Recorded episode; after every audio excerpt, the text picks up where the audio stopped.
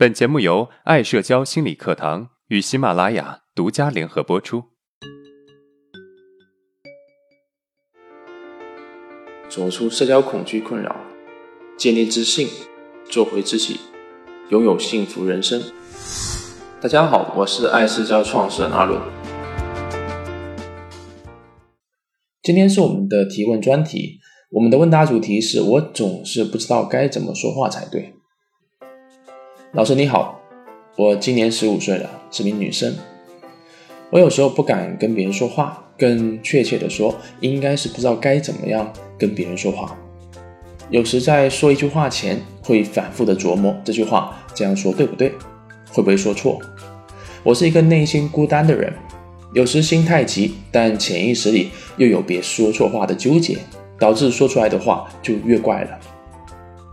我很怕因为这样而失去一些值得交心的朋友，我好痛苦。有时也在想，是不是哪一天我会选择自杀了呢？我一直在思考，到底是什么原因导致了我这样呢？现在似乎想到了，但是我也不敢确定是不是。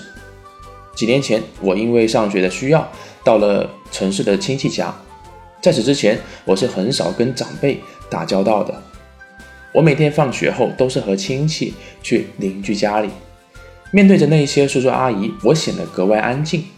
那些亲戚跟我说：“你小孩子就应该活泼一点，嘴巴应该甜一点。”我很苦恼，我根本就不知道该怎么跟这些大人说话，也不知道应该说一些什么。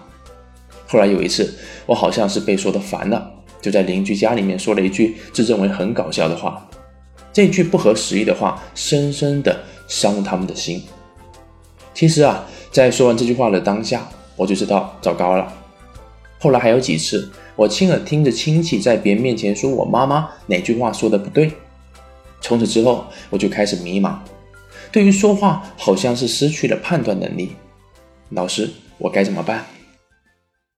你好，看到你所描述的状态，确实能够感觉到你当下的寸步难行。你感觉怎么做都不对。我相信你小时候啊就已经不知道怎么跟亲戚接触了，特别是一些比较有权威的亲戚，所以说明啊，从小你就是一个比较胆小和内向的小孩子。一个人不会无缘无故变得自卑、胆小、敏感，一定是从小被影响的，而最可能影响我们的人就是我们的父母了。有些人可能会问，为什么父母要让我们变得自卑呢？其实并不是父母让我们变得自卑，而是他们没有能力让你变得自信。所有的父母啊，都希望自己的孩子是自信、乐观、开朗的，但是这只是意识层面的想法，潜意识往往会出来破坏，而破坏的方式往往是让你意料之外的。比如，一个自卑的母亲，她不容易接纳自己的缺点，同时也不容易接纳自己小孩子的缺点，因为她对小孩子也有很高的要求。而一个小孩子怎么可能把事情都做得很好呢？这就是对孩子的宽容度不够，而导致孩子都会觉得自己不是一个好孩子，进而变得自卑。所以从意识层面，或者说从现实层面来说，父母对孩子的要求越高，就越有可能导致孩子越加的自卑。以上原因足以说明你为什么变得自卑了。如果在成长过程中没有办法慢慢的改变过来，或者不改变对孩子的相处模式，那么孩子自卑到一定程度，就容易导致严重心理问题，甚至啊产生神经症或者其他严重的精神病。而社恐就是神经症中的一种。当然，不要听到神经症就非常的害怕，因为神经症是属于心理问题范畴最接近心理健康的。你现在的问题是不知道自己到底该怎么说话，说什么话是正确的，说什么话是不正确的。其实你在亲戚面前说的那些自认为很搞笑的话，对于你的亲戚来说，影响并不如你想象的那么严重。对于你来说，影响才是最严重的，因为你好不容易说出那些话，居然被否定掉了，你脆弱的内心在那一瞬间几乎要崩溃了。那个时候，你开始觉得说也不是，不说也不是，这才是矛盾的起点。让我们回到一点，你这样一个十五岁的小孩说出来的话，真的有那么多的不对吗？其实不是，只是你对自己严格的审视机制，让你觉得自己说的话容易出错，而别人的反应你又会过度的去放大，导致好像真的有一个很严重的后果似的。所以现在你必须从两个方面来做调整。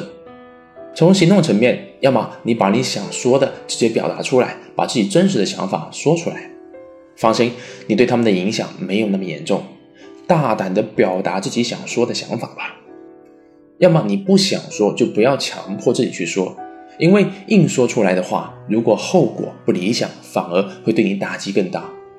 就好像你上面说的，貌似搞笑的话。从心理层面，当你想到想说的话，一定要忽略恐惧感，带着恐惧感去把它说出来，这是你变得健康的渠道。因为一旦真实的想法得到肯定，那么你的自信心就会出现。而那些本来不想说出来的话，就算被肯定了，你也不会觉得是自己的。如果你不想说，一定不要强迫自己去说。当然，这里是真的不想说，而不是因为恐惧而不说。你要学会去分辨是恐惧还是发自内心的不想说。以上的方式执行起来并不容易，但是确实是最接近健康人的处事方式。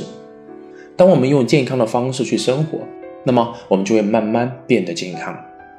加油！希望将来的你能够自信满满。